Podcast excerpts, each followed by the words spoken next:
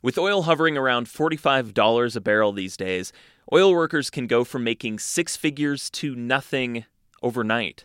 When they're working, a $60,000 truck, for example, might be a reasonable purchase and maybe even a business expense. But the oil industry isn't like most businesses. Inside Energy's Leigh Paterson looks at the challenges to budgeting in a boom and bust economy. With oil prices in the tank, business in the oil fields is tough. Yeah, we laid off all except for Jordy for about a m- month and a half. That's Justin Gamble. I met him at a bar in Gillette, a town in northeastern Wyoming. And I'm a salesman for Newcoda. It's an oil field service and rental company. Now, Jordy, the one who didn't get laid off, Of course, I'm indispensable. his name is Jordan Couch. He is a 22 year old cowboy and now a supervisor at Newcoda. The company actually didn't have work for him for a while, but it was easy to keep him around because he had his own housing. But he wasn't getting paid. I had like maybe three grand saved up. That was gone in just a few weeks. Truck payment, thousand bucks a month. Rent's thousand bucks a month. By the time work picked up, Couch says he was already behind on truck payments and was almost evicted from his apartment. And that is where Couch's boss, Justin Gamble, steps in as a sort of financial advisor. They blow every penny they get. They, ma- they make more money than they've ever made before, and they think it's going to be steady. I tell them all the time they need to save their money. Gamble has been through downturns in the energy and steelmaking industries, as well as a divorce and now child support. He knows the money doesn't always last. Yeah, they learn the hard way. Nothing's secure. Unless you're making toilet paper, I guess.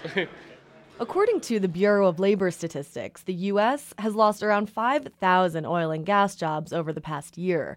But the debt that often follows, it hasn't shown up in banks' balance sheets quite yet. The typical ones on here are certainly your unsecured credit cards, your signature loans, your new vehicles. Kurt Thalen, CEO of Campco Federal Credit Union in Gillette, walks me through his most recent loan loss sheet.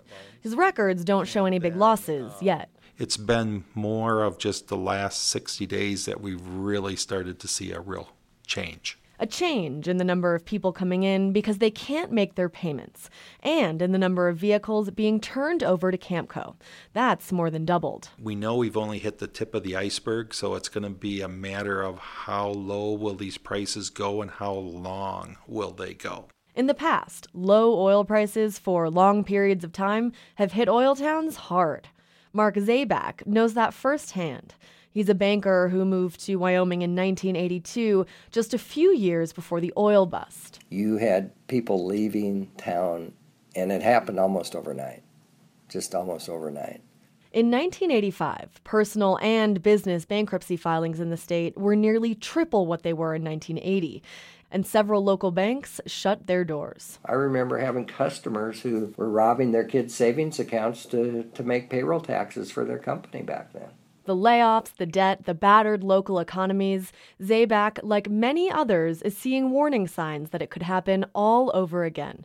And for workers, a lot of it comes down to this. The lack of financial literacy. I see it, we see it every day. You have young people coming out of high school or maybe college.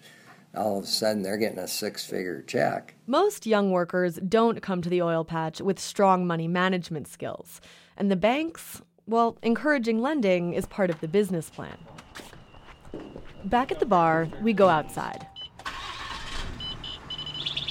That truck, Jordan Couch still has it.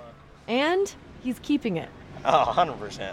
Even if I go back to cowboying, I'm still making a thousand bucks a month. I can make the payment. yeah. Who eats, right? Ah, the wisdom of youth. Sometimes the love of a truck trumps any attempt at money management. For Inside Energy, I'm Leigh Paterson. For photos, video, data, and more from the Inside Energy team, check us out at insideenergy.org.